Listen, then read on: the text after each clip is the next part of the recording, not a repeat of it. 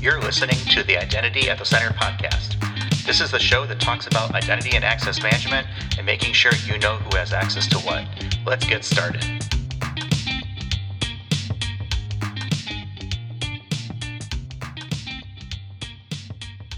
Welcome to the Identity at the Center podcast. I'm Jeff, and that's Jim. Hey, Jim. Hey, Jeff. How are you? Oh, not so bad. Yourself? Good, good. I've uh, I've been eating as many hamburgers as possible, being that there was a ransomware attack recently on uh, the meat industry, and I figure it might be hard to get a hamburger in the future. So I'm doing what I can for humanity. You know, if there's one way to get Americans up at arms and to really understand the threat of ransomware, it's taking away our hamburgers and cheeseburgers. So I am uh, I'm full support of that. Yeah, I mean, you shut down the, the gas pumps and then you get rid of hamburgers. I mean, uh, I, I have potential to be a very unhappy camper with the ransomware gangs. yeah, I, and let me be clear: I'm not supportive of the ransomware itself, just how to become aware of it being a potential issue. Right? That's let me just make sure that's clear. yeah, right, exactly. So the other thing I've been doing is reading a book. Um, is actually brought up on this show, recommended to us from Vittorio Bertocci. Oh, what was that? Like a million years ago, called The Age of Surveillance Capitalism. It's a great book. And one thing I thought, like, you know, I know a lot of folks don't read paper books anymore, but one thing I thought was really cool was by having a paper book, you got to see that the footnotes were put in the back of the book, and there are over 100 pages of footnotes. So, I mean, this is a highly cited or a book with a lot of citations. So, uh, I thought that was kind of cool, but really good, good read so far.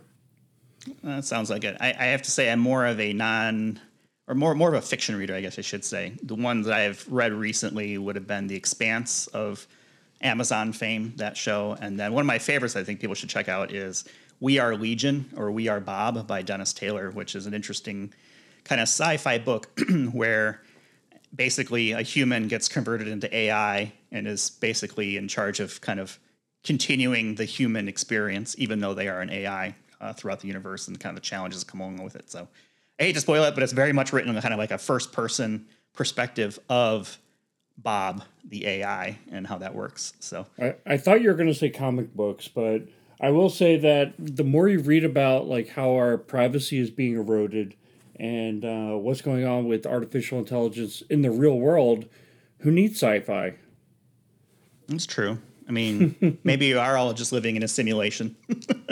We're all just in the matrix at this point. I think that's why it's important maybe to maybe we can just dig it right into our main topic here for today, which is going to be the convergence of identity proofing and passwordless technologies. I wish I could claim that I came up with that title. But that directly came from our guest, Mike Engle. He's the head of strategic planning at 1Kosmos. So, welcome to the show, and also thank you for the fantastic title for the for our or conversation today. No, thanks. It's really great to be here. I look forward to chatting with you guys. Yeah. So, you know, let's assume that we are not living in a simulation and that we do need to worry about authenticating each other in the real world and things like identity proofing and passwordless. That's where we're going to take the conversation later. But before we do that, right, we have our, our ritual of uh, when we have a new person on the show to learn more kind of about their background and um, how they get into the identity space. Is it something that you chose or did it choose you? Um, no, I, I guess it's a mix of both. I've always been a, a security geek. I got my first computer when I was 12. I was messing around, you know, I won't say hacking into things with CompuServe and AOL when I was still, uh, you know, running around high school. And so I, I got into this very uh, geeky security like mode of just always playing with computers in, a, in an interesting way. Um, when I graduated from college, I got into distributed systems and all that. And my career morphed into running the infosec program at lehman brothers back before the term ciso existed and all that. We launched it in the late 90s i did that until 2008 and then went bankrupt. We'll talk about that another time.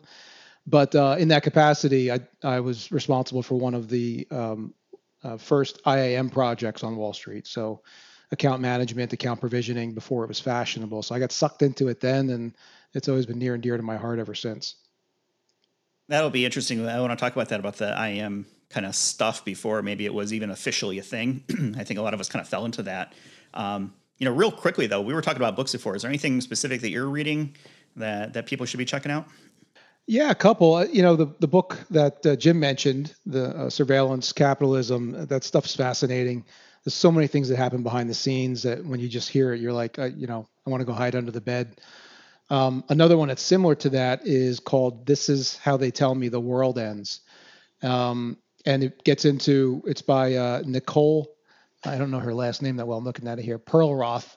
Um, but she gets. She was a New York Times reporter and followed, uh, you know, Stuxnet and what the NSA did, and just so many different aspects of how we are dependent and vulnerable from really scary things. Um, and it just the histor- historical side of it is is really amazing. I'd recommend that. And for those that just can't take any more security stuff in their in their daily breakfast, um, there's another one called uh, "A World Without Email," and it just talks about how we've all been consumed by Slack and email, and it's broken the way we work. And I'm a big believer that, you know, we're uh, he calls it this hyper hive mentality. Where we're just constantly getting bombarded. So I'd recommend both of those books to anybody who has time to read. Yeah, you know, I think the uh, the email and Slack thing is something that's interesting. Is you know, I think we're always constantly getting pinged, and at least from my perspective, constantly getting Teams messages. Right, there's just kind of what we use. Same same analog for for Slack, and you know, I get an email. It's like, what the heck is this? Right? Why are you sending me email? you know, there's this instant gratification that I think is expected sometimes when you go through a chat process, and That's you know, right. right or wrongly, it's you know, it's really blurred, I think, the lines of what does the working day look like for a lot of people because now you're getting them on your phone. You have, you know, the same kind of equivalencies from a capability standpoint. And uh, unless you do a good job of setting boundaries, right, from, from work versus downtime, uh, I think it definitely is a rabbit hole that a lot of people can and, and have fallen down into. Right. When's the last time you spent more than 10 minutes focusing on a task without looking at an email, right? So that's one way to think about it. Uh, just this podcast, maybe. we'll see. Um, so, so let me talk real quickly about when you went into the first IAM project on Wall Street. I guess what did that look like? Was it what year was this, and kind of where was the IAM space? Just kind of briefly um, from your experience. Yeah, it was the early 2000s, and you know there weren't many IAM products out there yet, right? This you're talking not too long after uh, distributed systems really started getting some maturity processes around them, and you know at Lehman there were about I'd say 20,000 people at that time. They had just like everybody else, lots of systems. They migrated from from Novell to Windows, and you had Active Directory, and then you had all these disparate systems that needed to be created and managed. A trader would get this, um, you know, an equities person would get that, or whatever. And so you started figuring out: do you have a rules-based system, uh, a roles-based system, and you know, we scoured the landscape. We ended up picking a product, very, very young kind of dark horse winner of our bake-off called Thor Technologies. Um, and Thor Technologies ended up getting, um, they got deployed at Goldman as well, and got bought by Oracle and that became what today is is uh, you know a big part of Oracle's uh, IAM products that they have today. Uh, so it was you know you you had to teach people how to do things differently. You had to make connectors to automatically provision based on whatever rules there were at the time, and it was it was greenfield. Um, and and everybody knew the problem was there.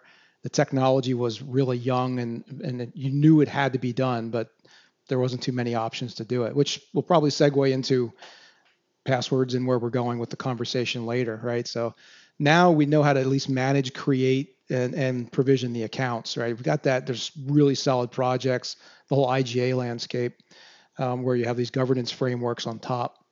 But uh, we're, we're moving our focus now to other places, right? Yeah, that's real interesting. The background story on Thor. A lot of the folks that were a part of that company uh, were some of the early employees of the company that Jeff and I recently worked for, Identropy. Um, my experience in the early 2000s, being in New Jersey, so not that far from your neck of the woods, was um, uh, we we wound up purchasing Oblix, but that was the the landscape at the time on the access management side. It was Oblix, um, Netegrity, SiteMinder, and um, IBM had a pretty strong position, but uh, the you know it was Thor and Oblix became Oracle Identity Manager and Oracle Access Manager. That's right. Yeah, the good old days. The good old days. And now you're with 1Kosmos. Other than a cool name, I guess what is 1Kosmos? Yeah, well, there's a actually a, a pretty neat genesis story for that name. Um, Cosmos with a K, by the way, it's the number one. The word uh, K O S M O S means universe in Greek, and the founder, his name is uh, Hemen Vimadalal, um, created the company after having spent many years in the IAM space for the purpose of of helping people to manage their own identities. All right, we'll we'll talk more about that. But so in one cosmos, one universe, the idea is eventually we'll have our own identity under our own control, and you'll be able to use that identity anywhere in the universe, which today is just on the planet Earth. But who knows? Let's see where Elon Musk takes us, right? Um, because it's the you know, centralized usernames and, and passwords and repositories and the, the surveillance economy of the, the people who quote manage our identities for us uh, is going to change very soon. So that's where 1Kosmos, the name came from. And the company focuses on establishing identity and letting you use that identity in new ways that preserves privacy and increases security and better user experience. That's pretty interesting um, Genesis story with the uh, one universe and kind of how you played that into uh, one Earth at this point. But uh, that's you know one of the things we get out of the podcast is statistics where our listens are coming from. Um, and it's always interesting. 100% of our our listeners are from planet Earth. So there you far. go. All right, we got so cover. far. Yeah, so we far. don't we don't know where it's going. I mean, put it that way. Um, but what I thought was also interesting, Michael, in one of our previous conversations, you talked about digital identity, which I always equated identity management and digital identity as kind of the same thing. But you know, I think you have a, a deeper um, definition of digital identity. So why don't you share that with the audience?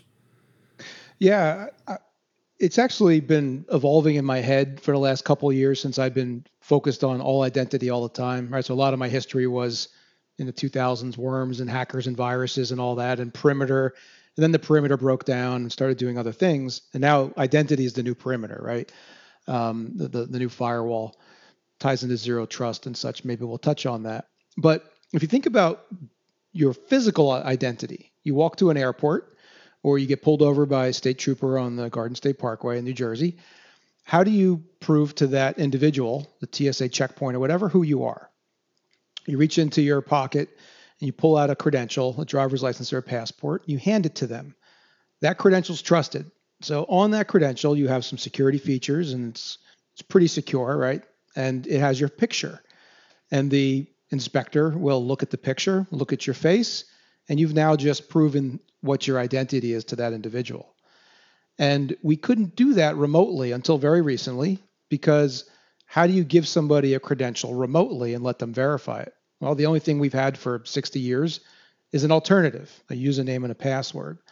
So if you think about a credential being something you have that's trusted and something you are, which is your face matching, uh, you know, listeners might kind of hear where I'm going with this. We can now do a lot of those things remotely using a couple pretty new technologies that have evolved in the last, I'd say, five to eight years that are allowing this to be done. So, my definition of a digital identity is very much in line with a physical identity, and that is a trusted credential that I can hand you. And, and, and one of these that we all have heard of is a smart card, right? That's a credential that, you know, if you're in the government, you have CAC cards and PIV cards. They give you this this very expensive thing and a reader, and, and that holds your credential, and then you you match it up with a biometric. But we can now do that remotely for for billions of users in a similar fashion. So that's that's my uh, the way I think about it. Um, but it really digital identity has a different definition almost for everybody you ask. it's very personal, I think, for a lot of people. And I think what you described there, right, is kind of the identity proofing process um, proving out who you are, who, who you say you are, right, to whatever constituency you're trying to do that to. And this is a conversation we actually started a, a couple weeks ago with Bala Kumar from Jumio, uh, sure. working through kind of identity proofing and, and, that sort of thing.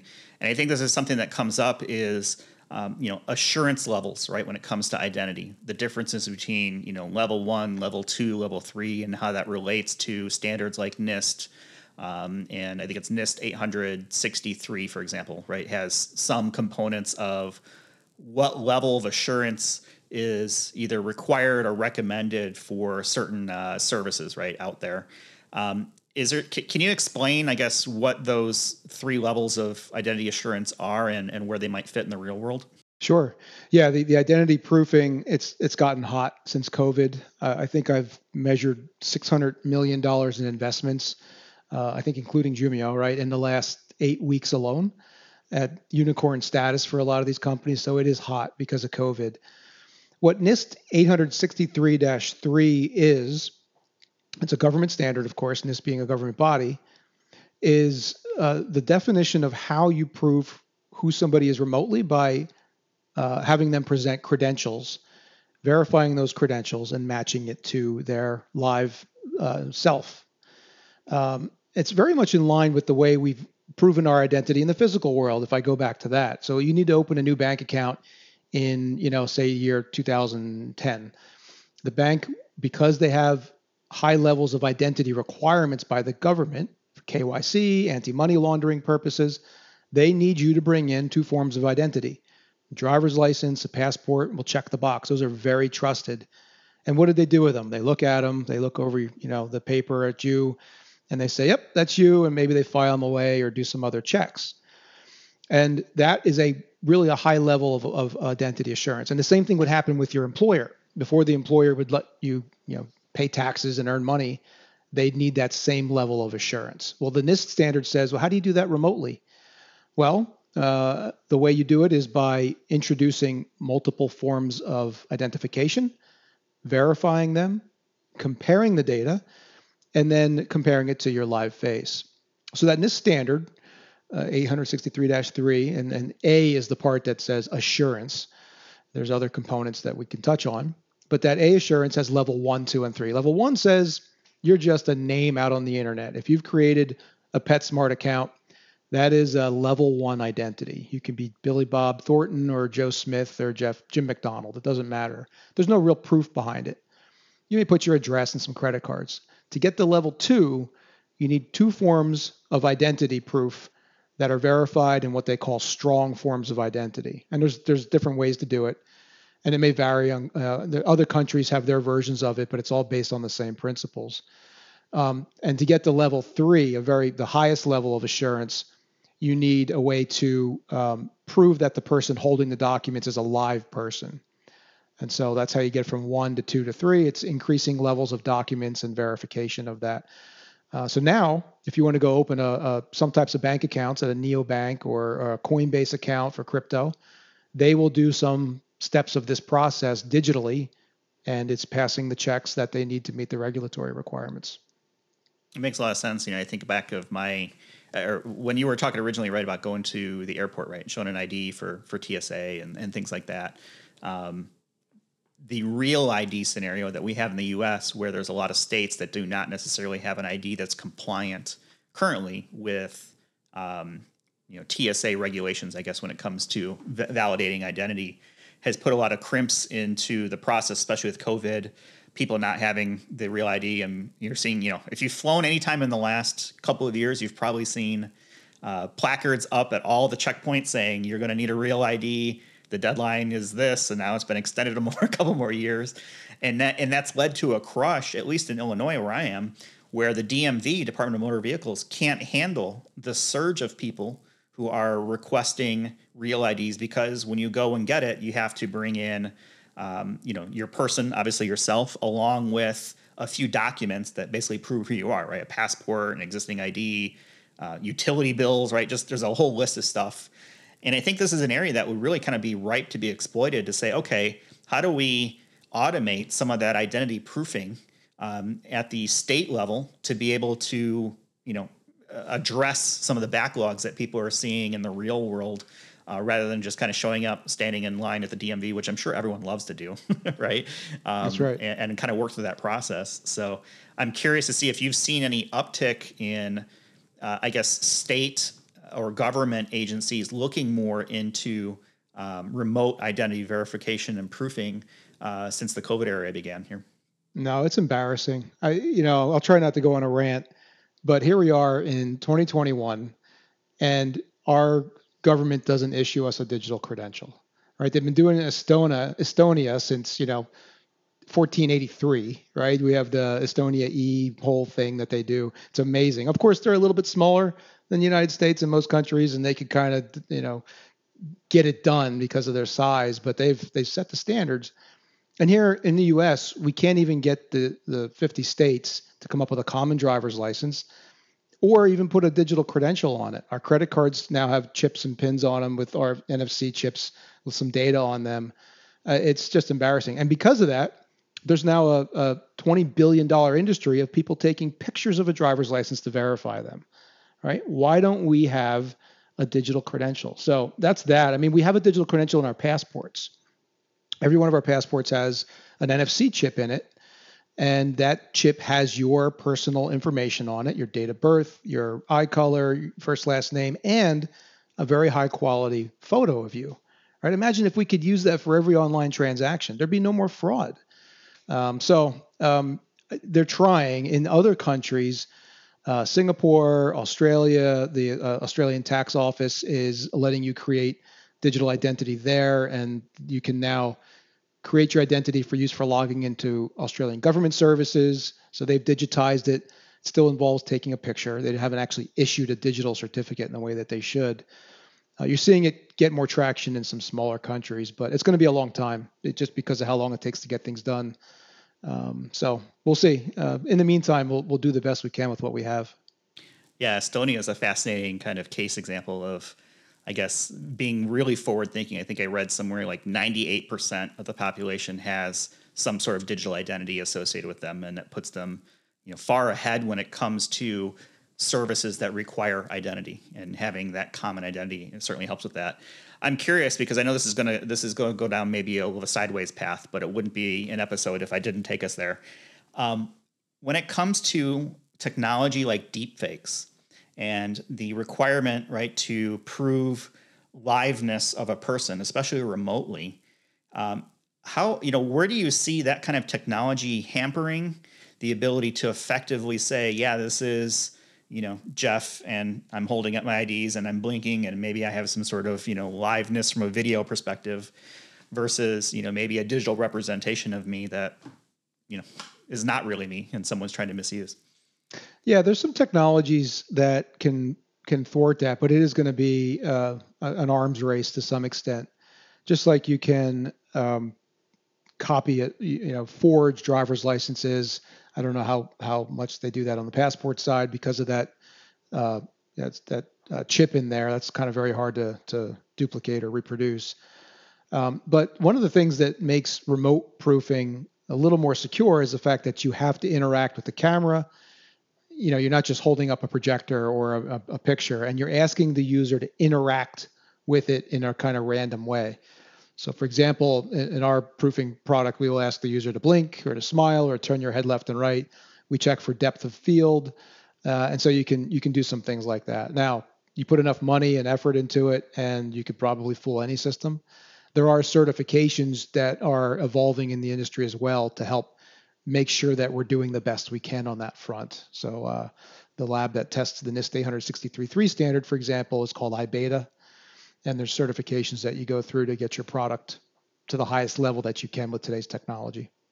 Yeah, that arms race is always something that's interesting, right? It's kind of cat and mouse. Um, I'm interested in it just because I want to make some sweet memes and gifts. that's that's my own personal interest in it. Um, from a technology standpoint, I, I would imagine it's gotten easier to do some of this like proofing work because of the quality of devices that are now out there. Uh, we talked a little bit before, well, in a previous episode, but you know the jump in camera quality, resolution, the ability to do things like depth sensing, right, with um, things like lidar on the new iPhones, or even if you're an Xbox fan, right, the Xbox camera had depth of field when it came to um, uh, being able to determine where you are in a 3D space and not just a 2D image, right? Those sorts of things.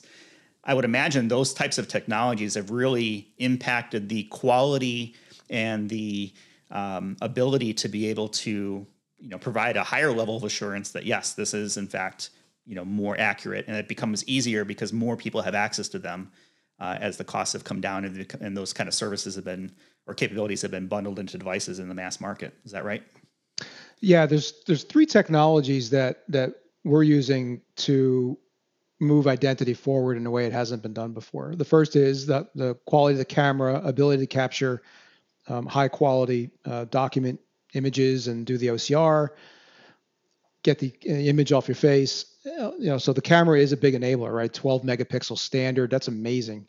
Your laptop still has a 720p camera in it.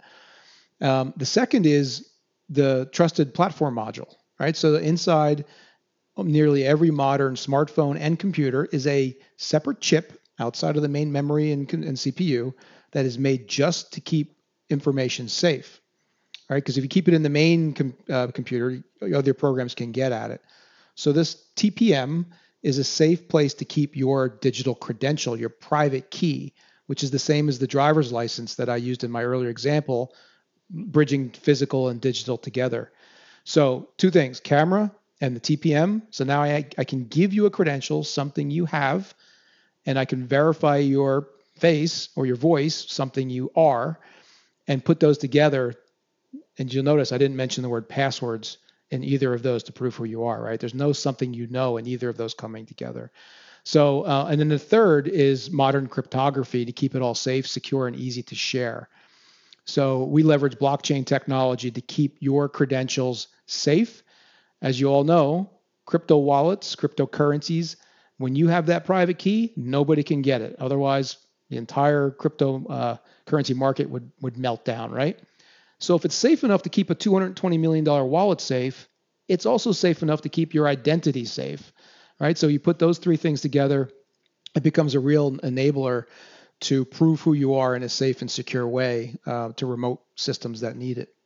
You know, one thing I always like to do is is bring things back to a real world example. My first um, experience with the 800-63 was in the university context of, you know, I was doing IAM consulting, but for a university, and the InCommon Federation has an identity assurance profile framework. Uh, essentially, you know, one of the cool things about that university context is that most people go to a place, i.e., a campus, and they can present some form of identification. So essentially, they're doing the whole process that we talk about, you know, at the, at that manual level. Um, but with COVID, but with remote learning, satellite campuses, things like that, I it just it seems to me that that's also an industry that would be kind of ripe for this type of um, techn- technological advance in identity proofing. Mike, one of the things that I, you know, we, we kind of talked about or titled this um, this episode the uh, intersection of identity proofing and passwordless, right? And so one of the things wanted to get into, obviously, was passwordless. So how does that work? Um, you know, do I still have a password or am I truly passwordless? And um, you know, kind of how would a an organization kind of go about implementing passwordless technology? Yeah, no, that's quite a loaded question, but um, it, it, actually is simpler than it, you know, it, it it sounds. So when people think passwordless, they they think uh, 2FA or getting a code or using some type of uh, of token, and there are ways to to get rid of your passwords with other things that are still these things that can be stolen. Uh, our definition of passwordless is using your identity to authenticate instead of a knowledge, you know, a secret or knowledge based. And again, going back to your identity, it's that private key and your biometric.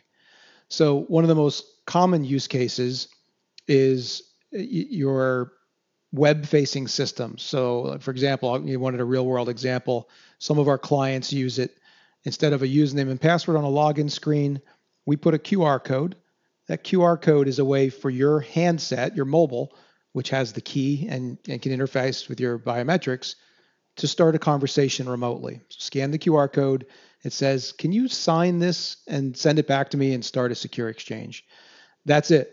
You, you engage with that system remotely, scan the QR code, prove, prove your biometrics. I've now proven that you have your private key, you know, via digital signature, and that you have your biometrics. And basically, you're in without even touching a keyboard. And there's other ways to engage with the system. You could have the message be sent to you, you know, via push. um, and and it could be step up in different ways where you ask for biometrics along the way. Um, we have uh, seen a lot of progress in remote access and a lot of interest in that for corporations and for the onboarding of new customers as well. So uh, that's where some of the low hanging fruit is today. To, and, and the goal there is to simplify the user experience and prevent fraud. Right. So we're seeing that being leveraged by SCA, strong customer authentication on the payment side and things like that. Yeah, I guess it's one of the few areas where you can actually improve security and at the same time improve the user experience. But just from a ter- from the standpoint of geeking out, if you have, you know, let's take the enterprise use case scenario. So you have your workforce where you're connecting to potentially hundreds of systems, and you have some of them are you know, cut over to passwordless. So it could be in a cutover scenario, or it could be that you have some systems that are, you know, so old they're not worth retrofitting into using passwordless technology. Um, if they're all connecting back to a common user directory like Active Directory, is there still an underlying password that the person would need to know?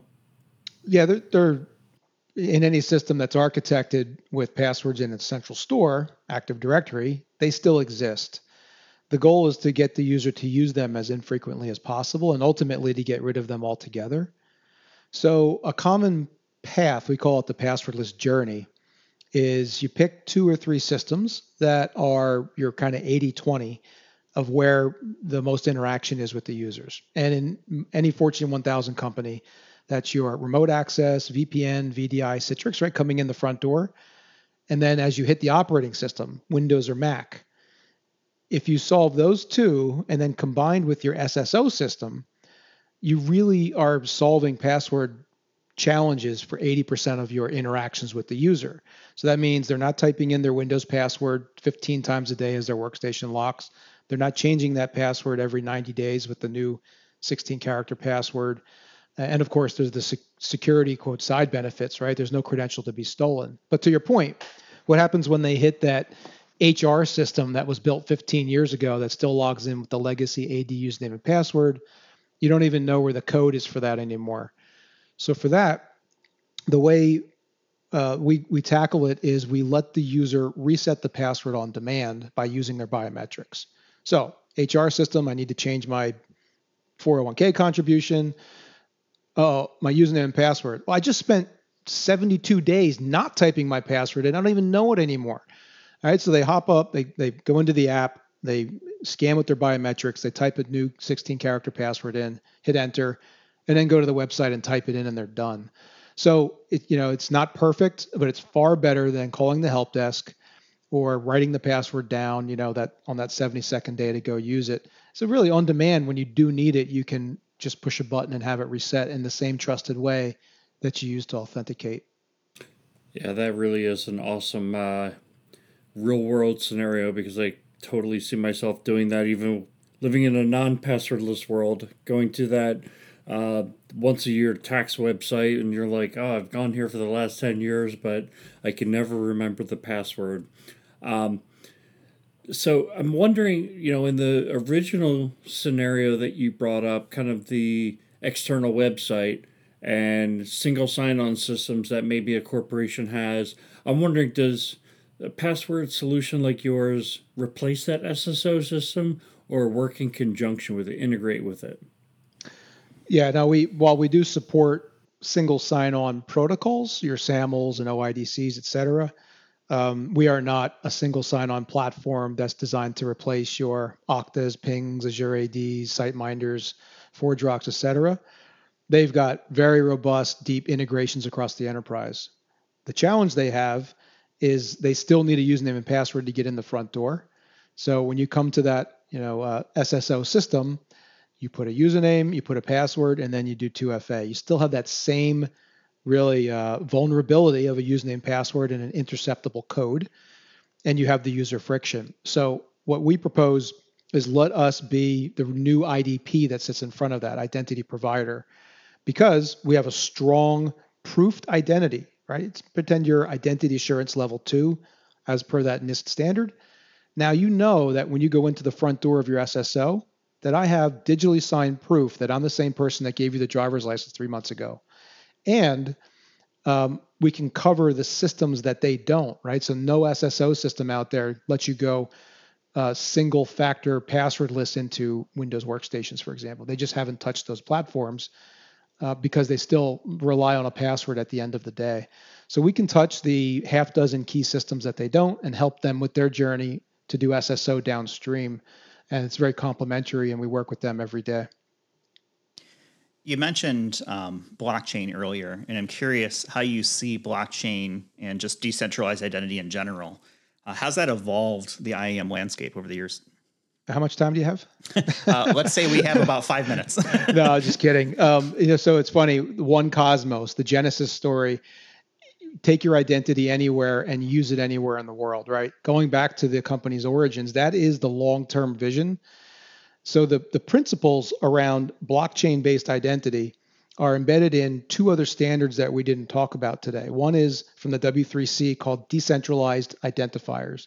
You can think of that as your white pages entry for where your identity would live in this this fabric that this identity fabric that's out there. So W3C DIDs, decentralized identifiers, set up that fabric, and there's a uh, industry initiative via the Linux Foundation. Everybody knows Linux, which sets all kinds of open source um, projects called Trust over IP. So we made a, a trust over IP compliant decentralized identifier.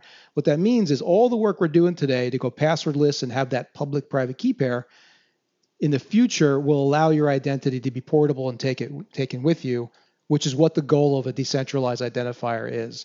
At the heart of that is a distributed ledger, which writes, you know, the audit trail of who's um, accessing what systems and so forth. So um, it's you know definitely out of the scope. It could be a whole another hour podcast on where the decentralized identity industry is going, but it's gotten a lot of major momentum. You've got big names behind it: IBM, Microsoft, Accenture, Samsung. Right, they're all participating in this new decentralized identity frameworks that are out there, and that is the future of identity that will let it go cross industry and even cross country in a digital fashion. And the second standard, which goes hand in hand with it is called W3C verifiable credentials. So we use verifiable credentials to let somebody get industry or personal uh, certifications and put them into their really digital wallet. So, what school did you go to?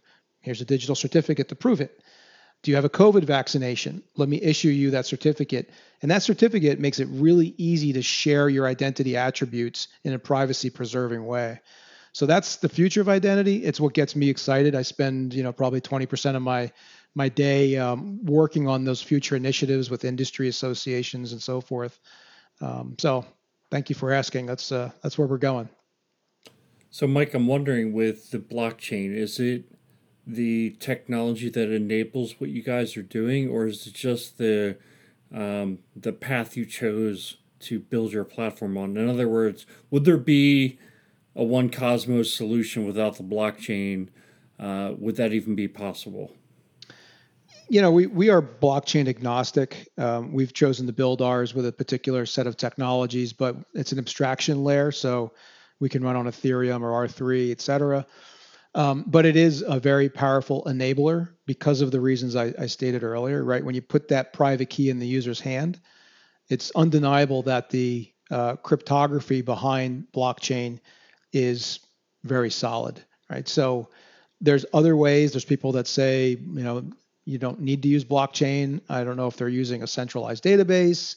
Some people just keep it on the phone only. And then what happens when you lose your phone? You start over, right? So the combination of those two, in my opinion, is the only way I've seen that's really viable.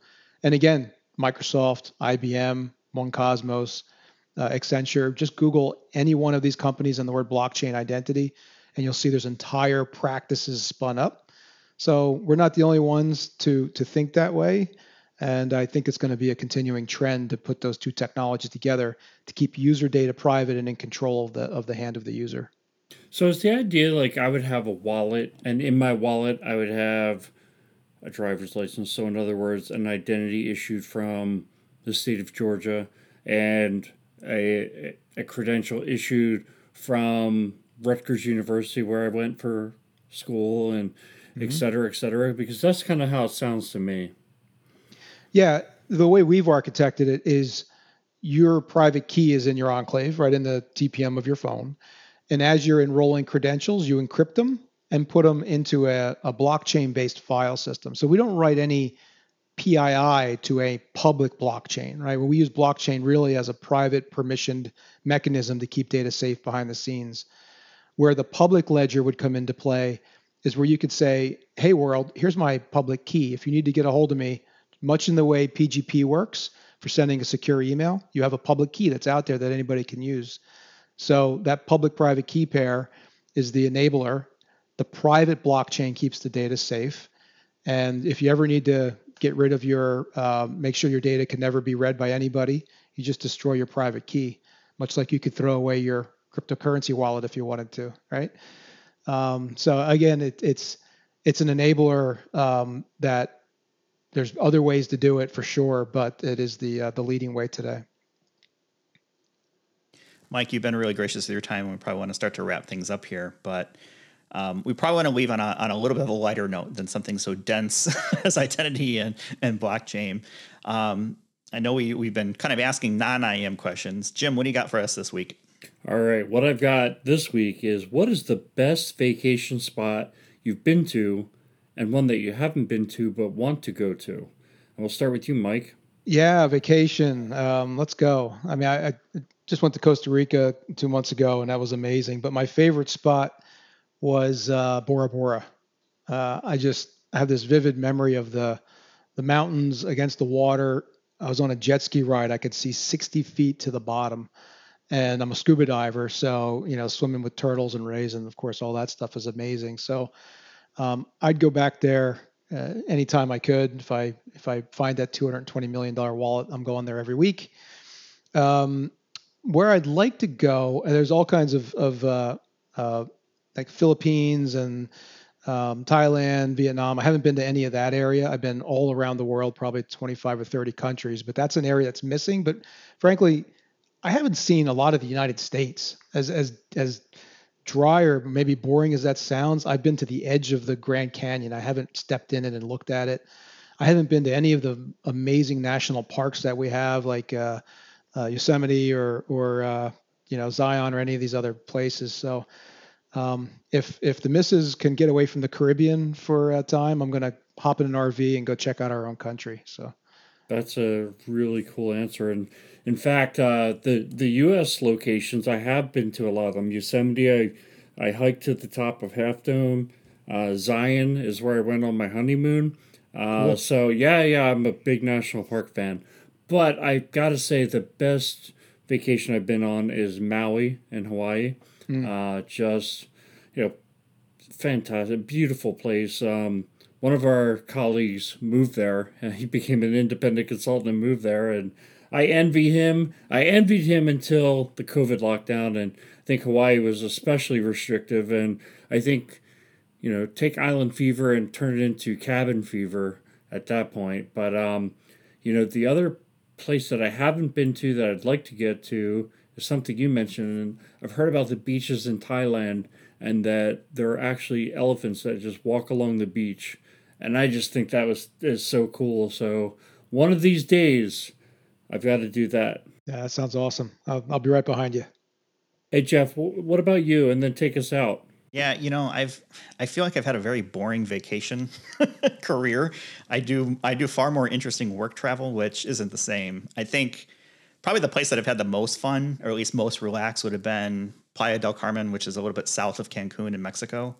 My wife and I went there for our 10 year wedding anniversary several years back, and it was probably one of the few vacations where there were no plans, just sat on the beach, you know, had beverages and ate food and just didn't have anything to worry about. So I think that was probably the best location I've been to. But for a bucket list, no doubt Tokyo. I would love to visit Tokyo and kind of Japan and kind of tour tour the uh, the area there. Um, probably no surprise there, given my uh, proclivity towards uh, technology. But um, that's that's where I think I would like to head out next. But yeah, So I think with that, it's probably a good spot. Maybe we can kind of leave it for this week, a little bit lighter note. But before we go, any uh, final words of wisdom, uh, Mike, uh, that you want to impart upon uh, us? No, no. I, I mean, any any uh, IAM fans out there, the the the passwordless journey is one step at a time.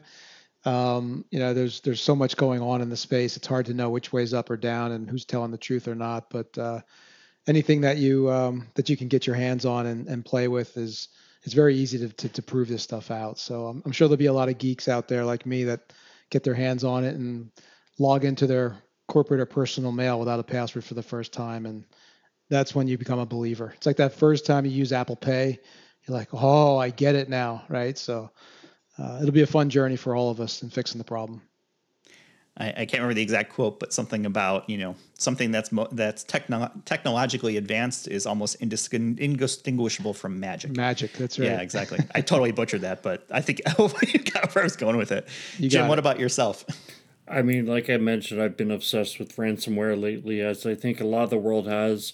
If you're an IAM practitioner out there and you've been wondering, how do I get funding for my IAM initiative? I think that's it. It's ransomware because executives, non technology and technology executives, are quaking in their boots right now. And how do we get our arms around this and not be the next big victim of a multi million dollar ransom?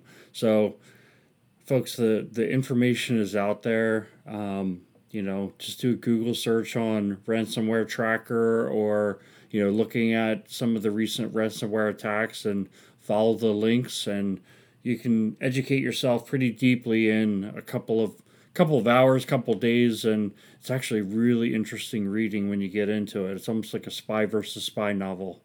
Thanks, Jim. Good points there. I think you know how you eat the elephant walking on the beach, one bite at a time. so that's probably where we'll leave it for this week. Mike, thank you so much for your time. Uh, I'll have links in the show notes to uh, connect with Mike on LinkedIn. You can also learn more about 1Kosmos uh, number one, and then K-O-S-M-O-S dot com. So you can learn more about what they're doing in this space, which is really interesting, as well as some uh, some other links we'll have there for some of the books we talked about. This is how they tell me the world ends, the age of surveillance capitalism, and then if you want to be a dork like me and read sci-fi, we are Legion or we are Bob. Uh, so I'll have links to all those books that you can kind of check out, um, uh, hopefully on your own time. And with that, we'll go ahead and leave it for this week. Thanks everyone for listening, and we'll talk with you all in the next one. Thanks everybody.